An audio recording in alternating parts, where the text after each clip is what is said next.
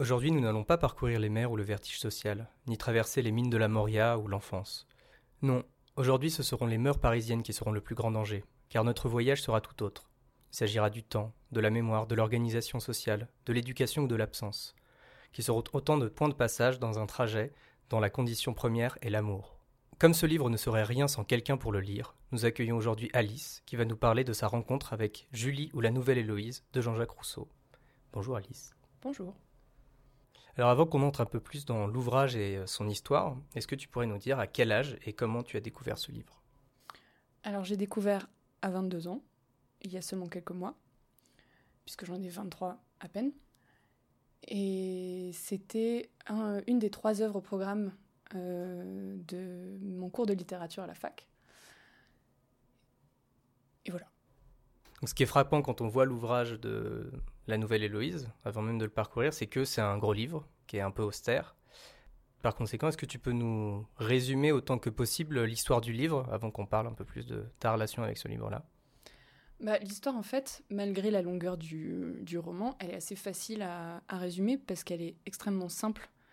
En fait, ce qui fait la longueur du roman, c'est principalement tout un tas de réflexions. Et ces réflexions, elles sont soutenues par une intrigue amoureuse qui est ultra classique, à savoir que euh, on nous raconte les amours contrariés de Julie d'Étanges, euh, une jeune aristocrate suisse, et Saint-Preux, qui est le surnom euh, qu'elle donne à son précepteur, qui a à peu près le même âge qu'elle, ils ont 17 et 18 ans, je crois. Et donc, leur amour est impossible du fait de leur différence de rang social, Saint-Preux étant un simple roturier. Et voilà, donc ce sont les bases de l'histoire qui sont posées euh, au tout début du livre. Et euh, l'amour impossible va générer tout un tas de situations euh, d'éloignement propices à la réflexion et donc au développement, alors bah, soit des réflexions philosophiques, soit l'expression des sentiments amoureux à distance. D'accord, une base d'intrigue qui est tellement classique finalement qu'elle donne un peu son titre à l'ouvrage. Est-ce que tu pourrais nous en parler un peu plus? Parce que c'est surprenant Julie ou la nouvelle Héloïse, on serait presque tenté euh, pour quelqu'un qui le lirait euh, en entier de dire qu'il n'y a même pas d'Héloïse. Oui, c'est ce que je me suis dit au bout d'un moment. Alors Héloïse, c'est une figure historique que je ne connaissais pas avant de lire le roman. Et en fait, ça, ça m'est pas venu à l'esprit tout de suite même d'aller voir qui c'était. pendant le roman, je me suis dit, bah, faudrait quand même que je m'y intéresse à un moment ou un autre. Euh, elle n'est d'ailleurs citée qu'une seule fois dans tout le roman. Et en fait, je suis allée regarder ça après avoir fini de lire, parce que je me suis dit que voilà, j'allais me m'imprégner euh, d'abord de Julie et voir ensuite quel parallèle on pouvait faire entre les deux. Et donc Héloïse est considérée comme une des premières femmes de lettres de l'histoire, et elle a été rendue célèbre grâce à la correspondance qu'elle entretenait avec Abélard, qui était un homme de lettres, euh, et qui lui a qui a été son instructeur, je sais pas comment on peut dire, je, je pense pas qu'on puisse dire précepteur, je sais pas trop. En tout cas, c'est un couple mythique euh, qui a entretenu une correspondance assez sulfureuse pendant plusieurs années. Et donc le parallèle est là, euh, avec euh, Julie et Saint-Preux qui s'écrivent des lettres sur 16 années, je crois qu'au total le roman s'étend sur 16 années. Donc l'intrigue amoureuse en soi, elle est somme toute classique, en tout cas connue, elle sert de base de réflexion. La euh, deuxième question que je pourrais te poser par rapport à ça, c'est finalement, selon toi, de quoi ça parle?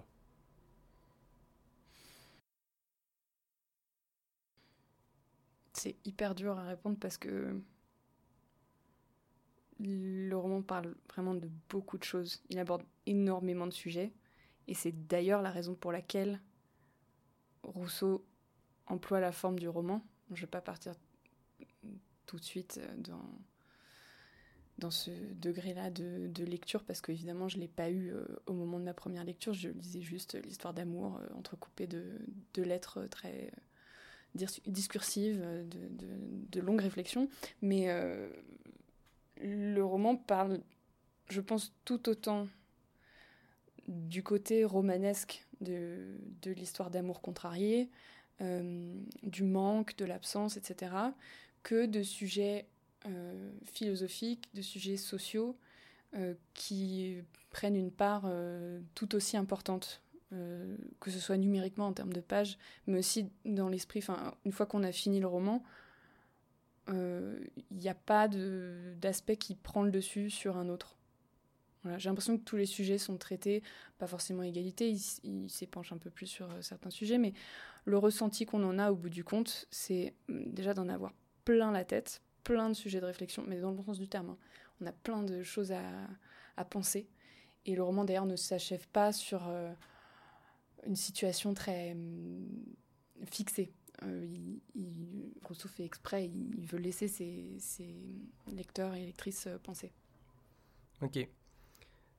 Alors c'est la toute première fois, bon ça fait que trois émissions, mais c'est la toute première fois qu'on accueille un classique dans l'émission. Euh, comment est-ce qu'on aborde une telle œuvre et est-ce qu'on arrive à faire finalement abstraction de la réputation qui est autour de ça? Parce que la Nouvelle Héloïse et Rousseau en général, ce sont des monuments euh, euh, de la culture française. Bah, j'ai pas vraiment eu à faire d'efforts à ce niveau-là parce que je connaissais même pas la Nouvelle Héloïse. J'ai pas une grande culture littéraire, donc je l'ai surtout pris comme un objet d'étude parce que on me l'a imposé dans le cadre de mes études. Mais j'avais euh, j'avais une vraie motivation à aller jusqu'au bout et à m'imprégner de, de, ce livre parce que je savais que derrière j'allais devoir l'étudier, que j'allais être euh, évaluée sur mes connaissances, etc. Enfin bref, il y avait tout ce cadre-là qui me permettait de vraiment rentrer dedans sans euh, me soucier de du contexte. De, enfin voilà, je me suis pas remise en question par rapport à l'immensité de l'œuvre ou quoi que ce soit parce que de toute façon il m'était demandé de la lire. Donc voilà. Et puis Rousseau, j'en savais absolument rien. J'avais rien lu de lui. Je l'avais à peine évoqué euh, il y a des années de ça dans mes cours de, philo de lycée. Donc voilà, ça n'a pas été très compliqué à ce niveau-là. D'accord. Dans quelle mesure t'estimes euh, t'être euh, approprié cette œuvre-là? Ou tu avais l'impression que parfois il fallait lire de telle manière parce que on a parfois ce truc-là avec les classiques de se dire je suis trop bête pour comprendre euh, ou euh, il vaut mieux que je me fie à des professeurs ou à des lectures plutôt que je reçoive personnellement. Comment tu t'es approprié cette œuvre-là? Ben, En fait, ma première, j'allais dire, mais unique lecture, en fait, parce que je vais jamais relire tout ça, euh, j'étais déjà saisie par la beauté du texte, en fait. Et même si j'ai encore plus aimé avoir des lectures diverses par plusieurs professeurs, même si ça a enrichi ma lecture, elle était, enfin, j'étais déjà conquise quoi, par euh, par la plume de Rousseau qui était, enfin, plusieurs fois, je me suis arrêtée sur des phrases en me disant, c'est sublime, j'ai jamais rien lu d'aussi beau en fait, alors que euh, je peux rapidement euh, m'emmerder sur un, sur un classique, alors euh, trouver qu'objectivement, d'accord, c'est très beau et tout, mais ça va pas forcément me toucher, ça va euh, plus ralentir ma lecture qu'autre chose. Je peux avoir aussi euh, ce côté où je m'intéresse plus à l'intrigue qu'à la façon dont elle est déroulée, qu'au style qui est employé, etc. Alors que là, c'était indéniable que le, le, le, style de Rousseau me touchait. Donc donc ça a été facile de me l'approprier, ça a été naturel et j'ai envie de dire heureusement que, que j'ai été touchée par, euh, par cette écriture parce que je pense que ça aurait été euh, très très dur à, poursuivre euh, sur 850 pages. Alors après, j'avoue que j'ai eu plus de mal avec certaines, certains passages de, de, réflexion philosophique parce que bon bah là on est dans le, le concret du concret de la philo. ça me touche beaucoup moins évidemment, mais ça a continué de m'intéresser parce que j'étais déjà amené dedans par euh, l'aspect romanesque, par, euh, tous les passages d'expression des sentiments qui sont sublimes. Et puis les réflexions en elles-mêmes m'ont touché aussi. Et c'est aussi pour ça que j'ai choisi ce bouquin-là, c'est parce que quasiment toutes les réflexions qui sont menées ont trouvé écho dans mes réflexions à moi. Ça m'apportait des pistes, ça m'apportait parfois des réponses. Voilà. D'accord, donc c'était d'abord une entrée par le style, par l'émotion, avant euh, d'aller chercher plus loin, et donc qui permet d'aller chercher plus loin. Donc c'est c'est une bonne manière d'encourager les gens à lire des classiques aussi. C'est pas parce que ça a 250 ans que ça ne peut pas avoir un style qui nous touche et des réflexions qui nous touchent, parce que tu as en partie euh, répondu à cette question-là, mais c'est vrai que ça paraissait pas naturel de choisir ce livre-là euh, pour l'histoire d'une rencontre. Jusque-là, j'avais eu que des histoires, des œuvres qui ont été lues jeunes dans l'enfance, qui ont eu un caractère un peu fondateur dans l'appréhension de la lecture, etc. Le fait de, devenir lecteur, souvent ça passait à travers ces œuvres-là. Ici, c'est pas du tout le cas. Choisir ce livre, c'est aussi parce que c'est rentré en résonance avec un certain nombre de réflexions que tu avais, euh, as en ce moment, du coup, vu que c'est une lecture assez récente, et qu'on trouvait donc un, écho euh, à ce moment-là. Est-ce que il y a une espèce de vertige de se dire qu'avec autant de distance, on puisse avoir euh, un, écho qu'on puisse trouver entre notre situation personnelle, avec des réflexions qu'on peut avoir, et le fait qu'on les ait eues il y a 250 ans, d'une manière différente évidemment, mais est-ce qu'on a un sentiment d'intimité avec euh, l'auteur quand on se retrouve face à des réflexions comme ça? Bah, C'est pas nécessairement euh, cette distance. Euh, c'est, je pense que si ça avait été un auteur contemporain, ça aurait eu le même effet sur moi. Alors oui, c'est clair que c'est fou de se dire qu'on on mène toujours les mêmes réflexions, qu'on n'a toujours pas les réponses, etc. Même après autant de temps. Mais ce qui a créé mon attachement au livre, c'est pas particulièrement cette distance-là. C'est ça m'a plus fait marrer qu'autre chose de me dire que, euh, j'avais des points communs avec euh, ce mec. Une rencontre, ça n'est pas forcément qu'un moment, ça peut être aussi euh, un lieu, un espace. Est-ce qu'il y a des lieux que tu associes à cette lecture? Oui. principalement ma table de travail. Parce que c'était une lecture active euh, étant donné la longueur du roman, j'allais pas pouvoir le relire plusieurs fois. Donc c'était uniquement pratique. Euh, enfin, uniquement. Non, mais c'était une lecture qui devait être pratique. Et donc j'avais un carnet de notes où je consignais tout ce qui se passait, euh, aussi bien que mes ressentis et, toutes les citations. J'ai noté énormément de phrases que j'ai aimées de ce livre. Donc voilà, j'avais besoin d'un d'une certaine disposition spatiale, donc avec une table, le bouquin ouvert devant moi, un carnet, un stylo. Donc c'est ma table de travail chez mes parents, où j'ai passé euh, le plus clair euh, de mes vacances de la Toussaint à, lire page après page, à noter. Donc c'était extrêmement rigoureux comme lecture, euh, parfois clairement pénible, mais c'est ce qui m'a permis de, de m'imprégner autant du roman et d'en avoir une lecture personnelle. C'est que je l'ai lu en profondeur et je sais très bien que si j'avais pas été pressée par le temps, j'aurais jamais terminé. J'aurais jamais eu le courage de terminer. Et je suis très contente d'avoir pu terminer. Parce qu'il se, passe un nombre de trucs euh, là-dedans. Voilà. Donc, euh, c'est ma table de travail. Donc, on va entrer un peu plus euh, dans l'œuvre spécifiquement, dans ces personnages. Il y a un certain nombre de, de personnages qui s'expriment au travers donc, du dispositif épistolaire. Euh, est-ce qu'il y a un, personnage auquel tu t'es identifié ou que tu as préféré euh, Ou bien est-ce que tu t'es toujours tenu un peu à distance euh, Tu les as regardés un peu comme une spectatrice? Oui, ça c'est un truc que j'aurais pu mentionner dans le résumé du roman. C'est quand même hyper important de dire que c'est un roman épistolaire. Donc il n'y a pas de narrateur. En fait, il y a plusieurs narrateurs mais qui expriment leur point de vue direct. Donc c'est assez marquant. Et je sais pas si je me suis identifiée à des personnages, je crois pas, parce qu'ils sont pour le coup très très éloignés de moi dans le temps. Euh, ils sont très très coincés, faut le dire. euh, ils s'expriment tellement bien et ils ont des problématiques tellement différentes des miennes.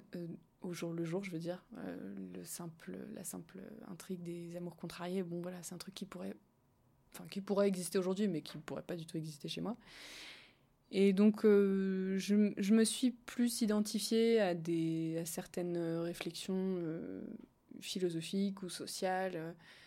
Je me suis retrouvée autant chez Saint-Preux que chez d'autres personnages.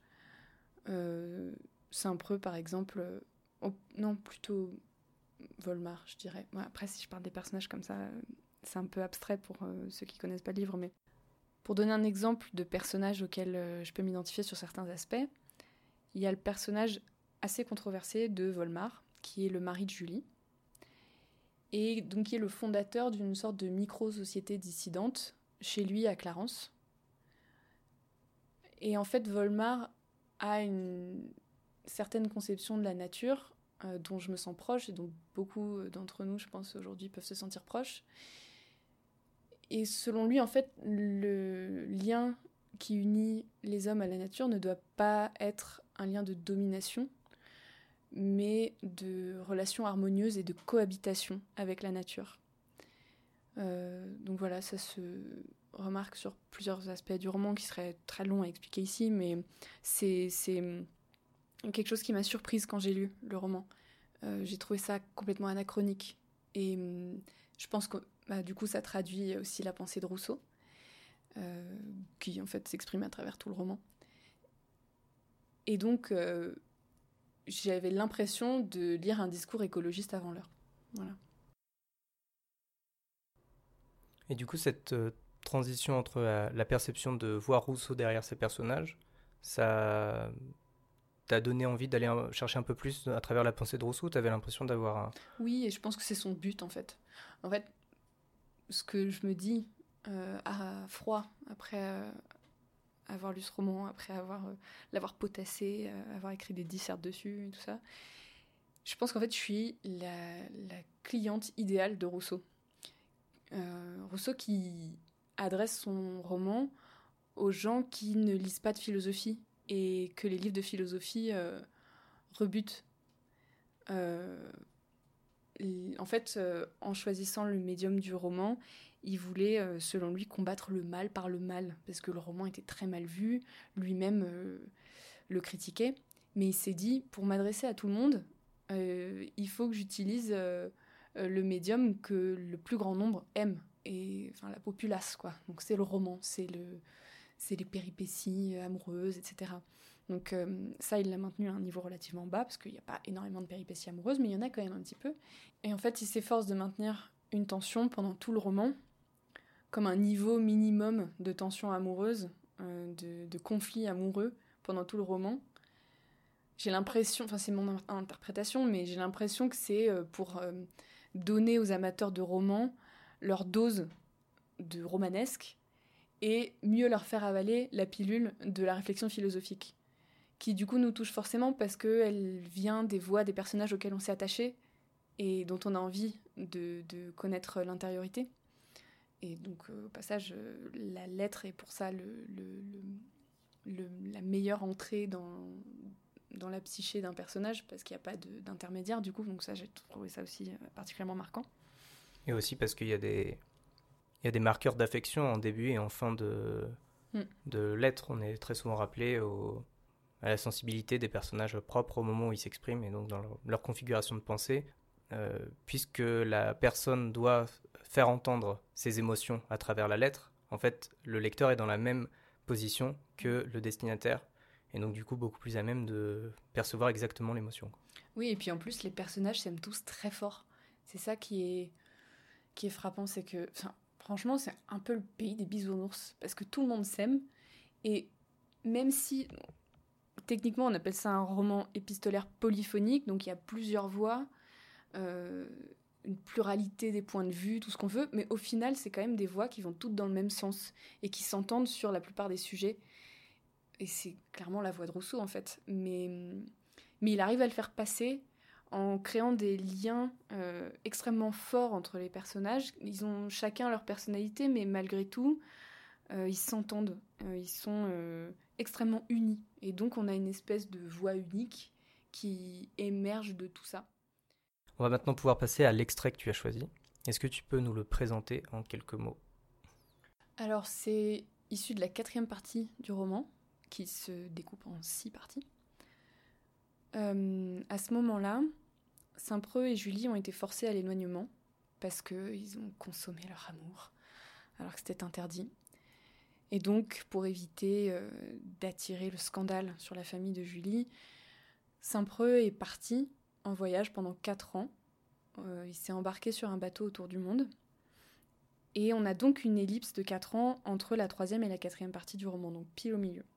Il n'y a pas de lettres, rien. On ne sait pas vraiment ce qui s'est passé. On en a des résumés au début de la quatrième partie, mais voilà, on a quand même tout un pan de la vie des personnages qui nous échappe. On sait juste que Saint-Preux est parti en voyage autour du monde. Et donc, au bout de ces quatre ans, Saint-Preux arrive à Clarence, chez Julie et son mari, Volmar. Et en fait, euh, on découvre à travers les yeux de Saint-Preux cette euh, société qui est déjà bien installée, qui fonctionne déjà très bien. Et euh, Saint-Preux donc découvre émerveillé un système fondé sur, j'ai envie de dire, la bienveillance, qui est un mot qu'on entend à tort et à travers aujourd'hui. C'est une ZAD. c'est une ZAD. c'est une ZAD, mais avec un système ultra paternaliste et conservateur malgré tout. Euh, et donc, au sein de Clarence existe un grand jardin qui s'appelle l'Élysée et qui est le lieu euh, privé de Julie. C'est le lieu sur lequel elle règne, j'ai envie de dire. Euh, et c'est un lieu où elle, se, elle peut se retrouver quand elle veut.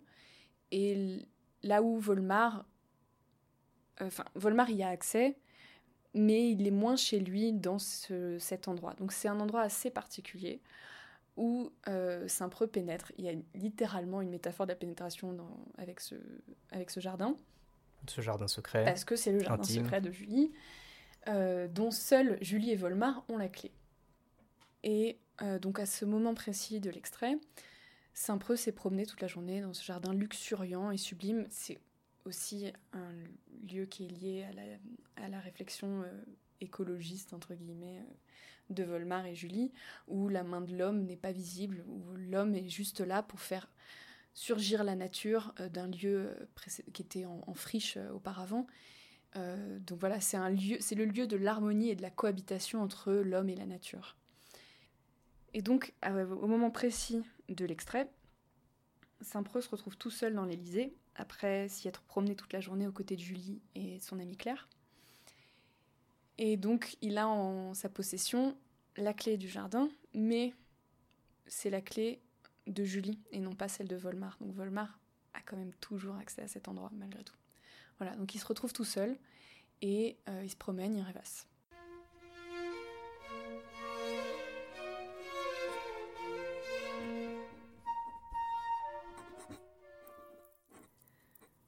Je m'étais promis une rêverie agréable.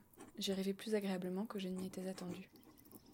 J'ai passé dans l'Élysée deux heures auxquelles je ne préfère aucun temps de ma vie. En voyant avec quel charme et quelle rapidité elle s'était écoulée, j'ai trouvé qu'il y a dans la méditation des pensées honnêtes une sorte de bien-être que les méchants n'ont jamais connu.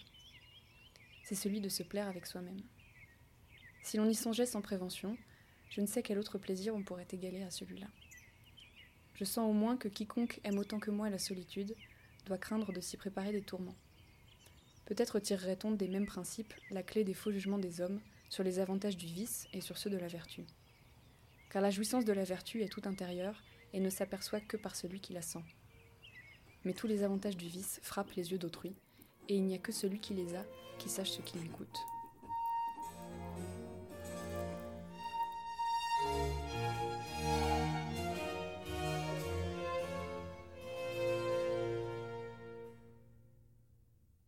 Alors pourquoi tu as choisi cet extrait?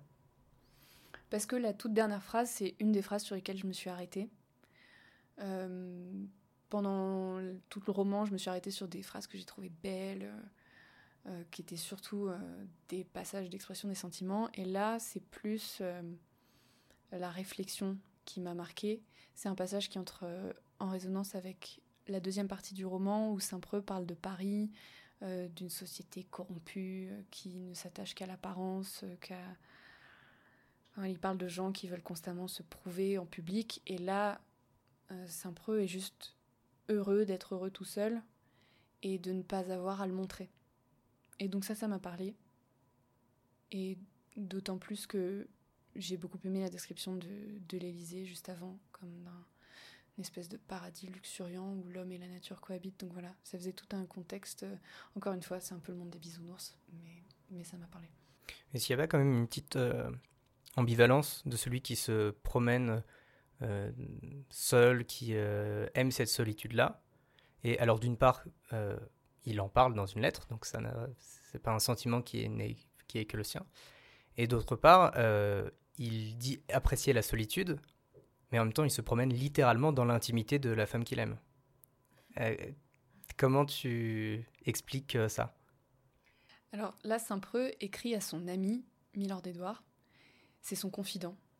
Chacun des deux protagonistes a son confident. Julie, pour Julie, c'est clair. Et hum, en fait, c'est vraiment une excuse. C'est c'est comme un narrateur dans, dans, un roman normal. Et donc certes, il partage ça avec son ami, mais il l'exprime euh, à lui-même tout autant.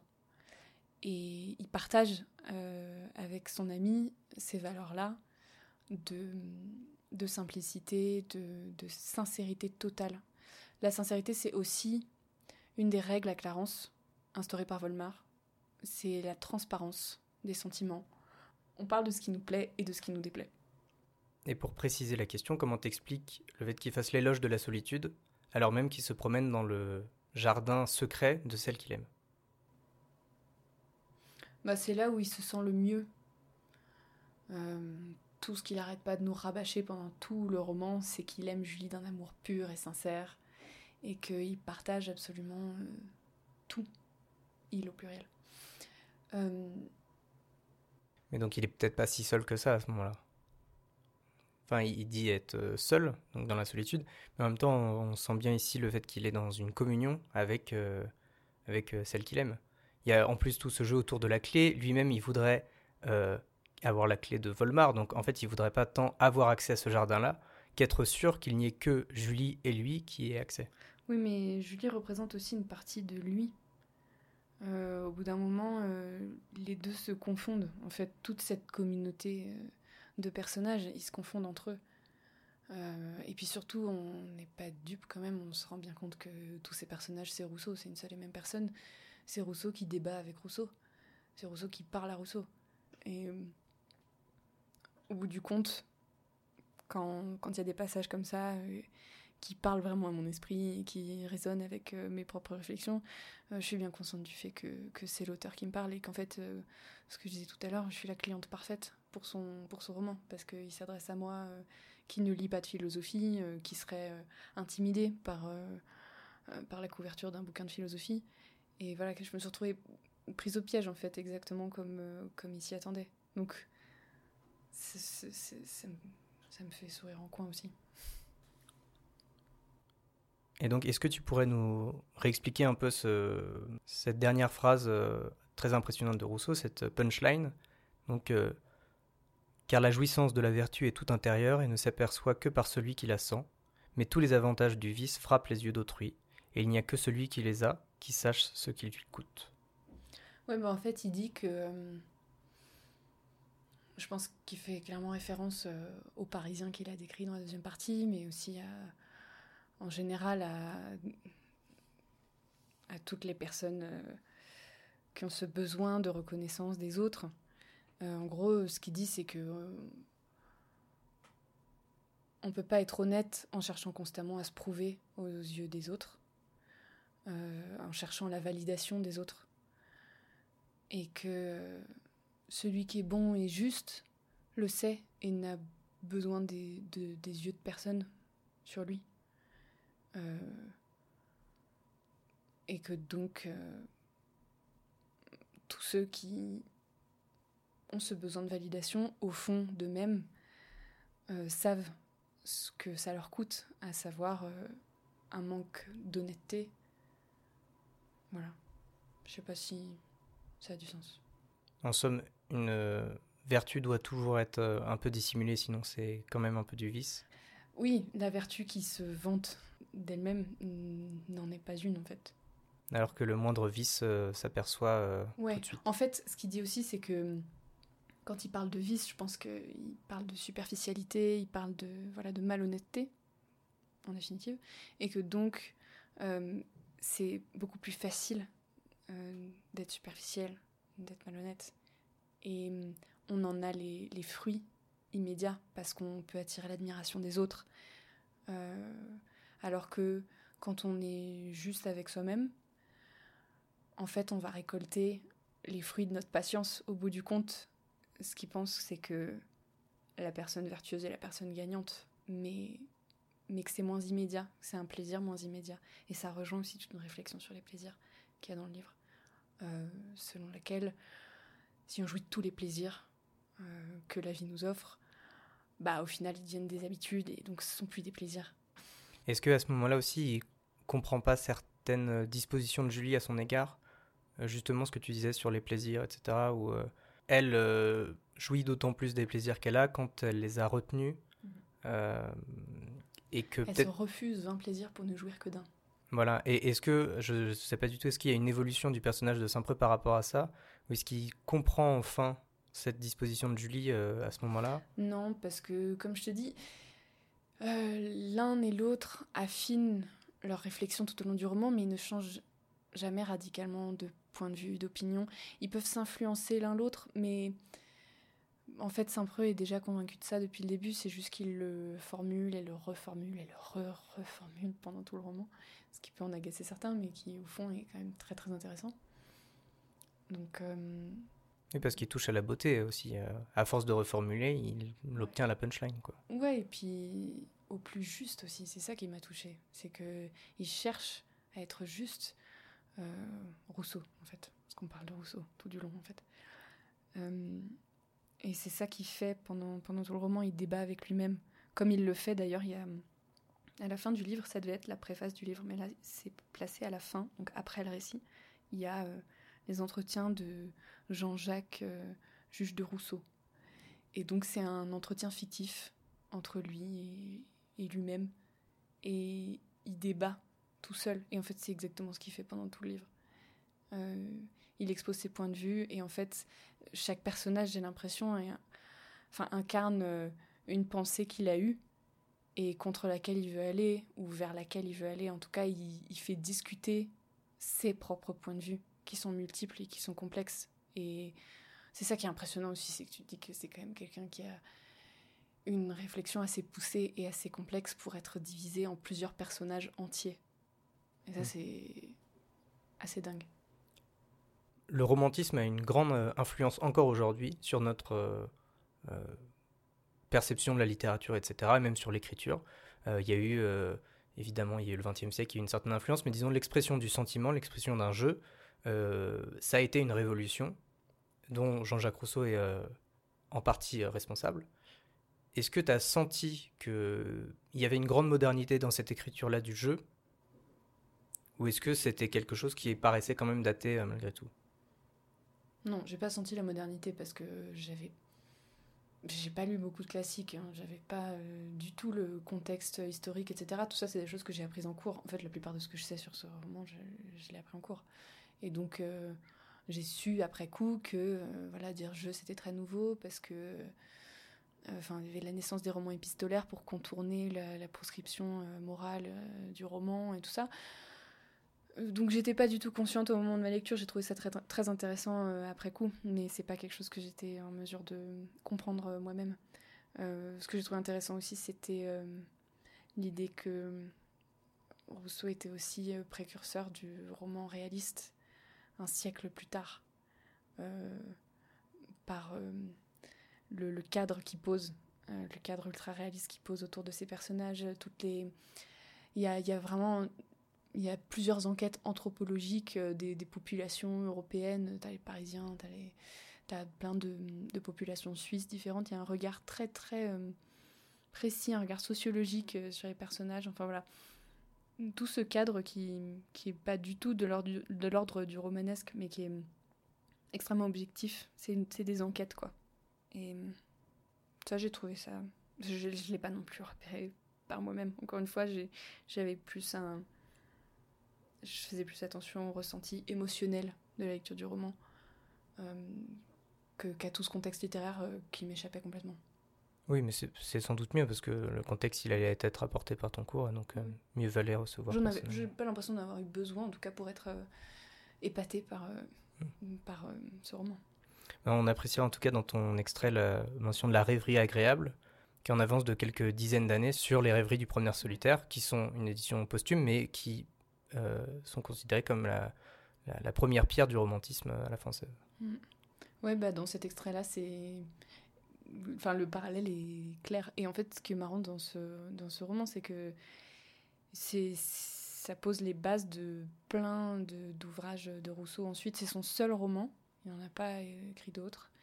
Mais un an plus tard, il a sorti euh, Émile, euh, je vais dire, ou la nouvelle éducation, Émile ou l'éducation, donc un traité sur l'éducation des enfants, et le contrat social. Et en fait, euh, il évoque euh, très clairement, à plusieurs reprises dans le roman, toutes ces idées qui seront développées dans, dans ces traités philosophiques et sociaux. Et ce qui est intéressant aussi, c'est que, en fait, ce qu'il expose dans le contrat social, c'est un idéal social qui n'est pas du tout celui de Clarence.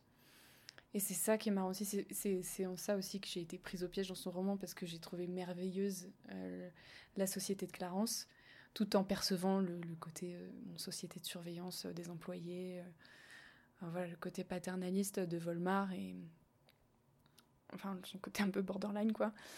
mais j'ai quand même été prise au jeu et j'ai quand même, je me suis plus comme Saint-Preux dans cette espèce de cocon hors du monde, hors du temps, qui au final, spoiler alerte, explose. Littéralement, hein, c'est la fin du monde, il y a trois météorites qui tombent dessus, et il y avait des dinosaures qui ont disparu aussi à ce moment-là. Non, là par contre, faut vraiment pas écouter si on veut lire le roman. Mais Julie meurt à la fin, dans la sixième partie du roman. Et en fait, la société de Clarence s'écroule. Parce que Julie était le pilier central autour duquel s'organisait cette société. En fait, tout le monde aimait Julie. Euh, que ce soit les protagonistes euh, comme les, employés. Il y avait euh, une admiration totale de tout le monde. Euh, Julie, c'est euh, c'est la Vierge Marie, quoi, sauf qu'elle a fauté. et donc cette société s'effondre avec elle. Et Rousseau prouve euh, l'inefficacité d'un modèle comme celui-là, qui est donc pas capitaliste du tout, mais paternaliste, avec une hiérarchie très marquée. Et en fait, c'est une sorte d'écosystème qui repose sur des bases beaucoup trop fragiles parce que c'est la base de quelques individus privilégiés par rapport aux autres. Enfin bref, voilà, tout ça s'effondre et donc quand on a été pris euh, dans euh, euh, le regard émerveillé de Saint-Preux pendant toute la deuxième partie du roman qui est consacrée à la société de Clarence, bah on se retrouve un peu un peu con quand, tout s'arrête d'un coup à cause d'une mort accidentelle. Et voilà, et donc dans le contrat social, Rousseau va exposer un idéal euh, tout à fait autre qui repose sur l'égalité sociale, etc. et va, une fois de plus, contre tout plein de choses qu'il a exposées dans le roman. Est-ce que tu aimerais ajouter quelque chose? Oui, il y a encore une chose que j'aimerais ajouter. Euh, un autre aspect sur lequel je me suis vraiment bien entendue avec tous ces personnages, c'est le fait d'être bien chez soi. Parce que au milieu du roman, donc Saint-Preux s'en va pour un voyage autour du monde qui dure 4 ans. Et en fait, la description de ce voyage, où il est vraiment passé par tous les recoins du monde, dure deux pages. Alors que les 848 autres euh, se concentrent dans une zone géographique ultra restreinte qui est euh, l'est du lac Léman.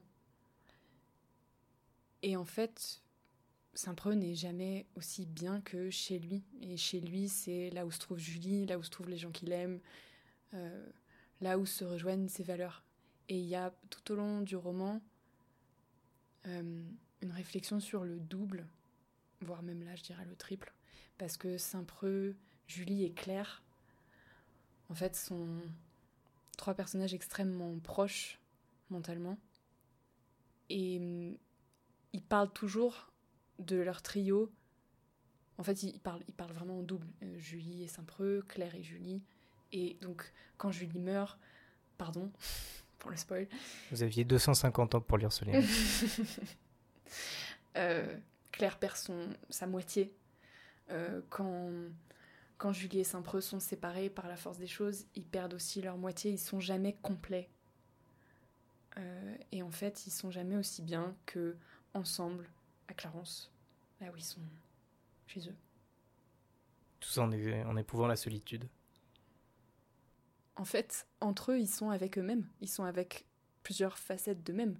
C'est Rousseau qui est tout seul dans son monde et qui, qui se parle à lui-même tout du long. Même avec, en présence de Claire, en présence de Julie, même en, en présence de Volmar, il y a un lien très fort entre Saint-Pré et Volmar, un respect, une admiration mutuelle. Euh, par exemple, il y a un truc que j'ai bien aimé, c'est qu'il y a une différence fondamentale entre Saint-Preux et Volmar, c'est que Saint-Preux et quasiment tous les autres personnages sont euh, protestants, euh, très croyants, ils parlent beaucoup de Dieu. Et Volmar est athée, qui est un gros secret qui est découvert euh, pendant le roman.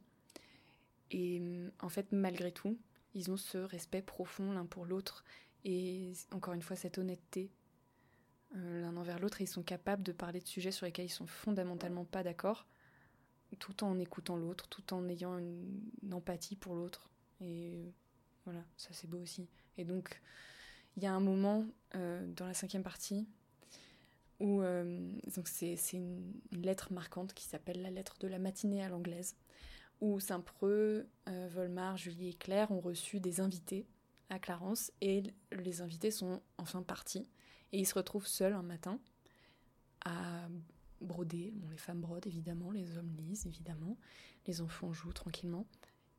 Et en fait, euh, ils font tout ça dans le silence. Et ils sont heureux de pouvoir rester en silence.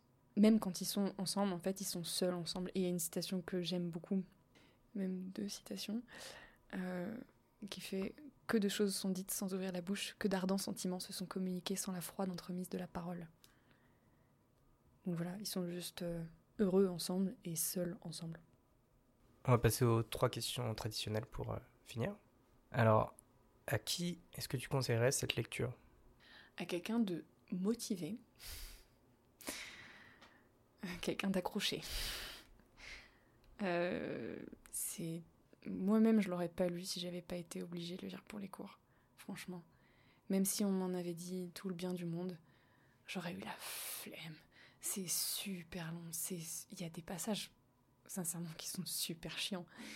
Au bout du compte, je suis très contente de l'avoir lu, mais ça ne serait jamais arrivé sans, sans le cadre de la fac. Donc je conseille cette lecture à quelqu'un euh, peut-être qui aime déjà Rousseau ou qui a un, un grand intérêt pour Rousseau. À quelqu'un qui veut se mettre un challenge, je sais pas, mais vraiment pas à tout le monde. En fait, il y a plein de choses hyper intéressantes mais, mais, mais très honnêtement, euh, c'est pas accessible, quoi. Et on salue tous ceux qui passent l'agrégation cette année, qui l'ont au programme, et qui n'ont probablement pas écouté cette émission. Avec quelqu'un qui aime cette œuvre.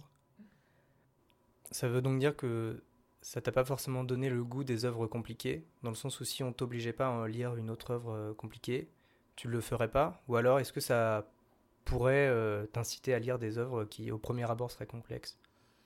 Non, franchement, non, j'ai pas cette. Euh, enfin, j'aime les livres, mais j'ai pas cet amour des lettres euh, pour euh, aller me taper la comédie humaine ou. Tu vois, tout ça. On me dit que c'est bien, je, crois les gens sur parole, mais franchement, je suis, j'ai pas cette rigueur-là, quoi. Donc, en fait, les, les, grands classiques que je vais être amenée à lire, ça va être parce que je vais y trouver un intérêt, une résonance avec quelque chose que, que j'ai connu ou que j'ai vécu, ou je sais pas. Par exemple j'avais des cours sur l'histoire du livre là qui m'ont passionné et donc euh, je sais que je vais lire euh, Illusion perdue parce que euh, ça, va entrer en résonance avec tout un tas de choses que, que j'ai apprises et que j'ai aimé apprendre mais, mais je serais jamais allée le lire par moi-même. Et si tu me disais que Rousseau en fait avait écrit un... Bon si quand même, si Rousseau avait écrit un deuxième roman, je pense que j'irais le lire parce que parce que voilà, il m'a eu. Mais, mais non, ça m'a pas donné l'amour des œuvres compliquées entre guillemets et pas non plus de la philosophie pure et dure. Je me sentirais toujours pas en mesure d'ouvrir un, livre de philo, en tout cas pas n'importe lequel. Même si Rousseau m'a eu et que j'ai eu plaisir à, lire certaines réflexions, déjà pas toutes, franchement. Mais voilà, je ne ferai pas non plus ce pas supplémentaire d'aller lire des bouquins de philosophie. De l'importance de la médiation de la littérature pour euh, faire passer des qui idées. Était son but à lui. Il dit j'ai changé de moyen mais non pas d'objet. Alors quel mot qualifie ta relation à l'œuvre?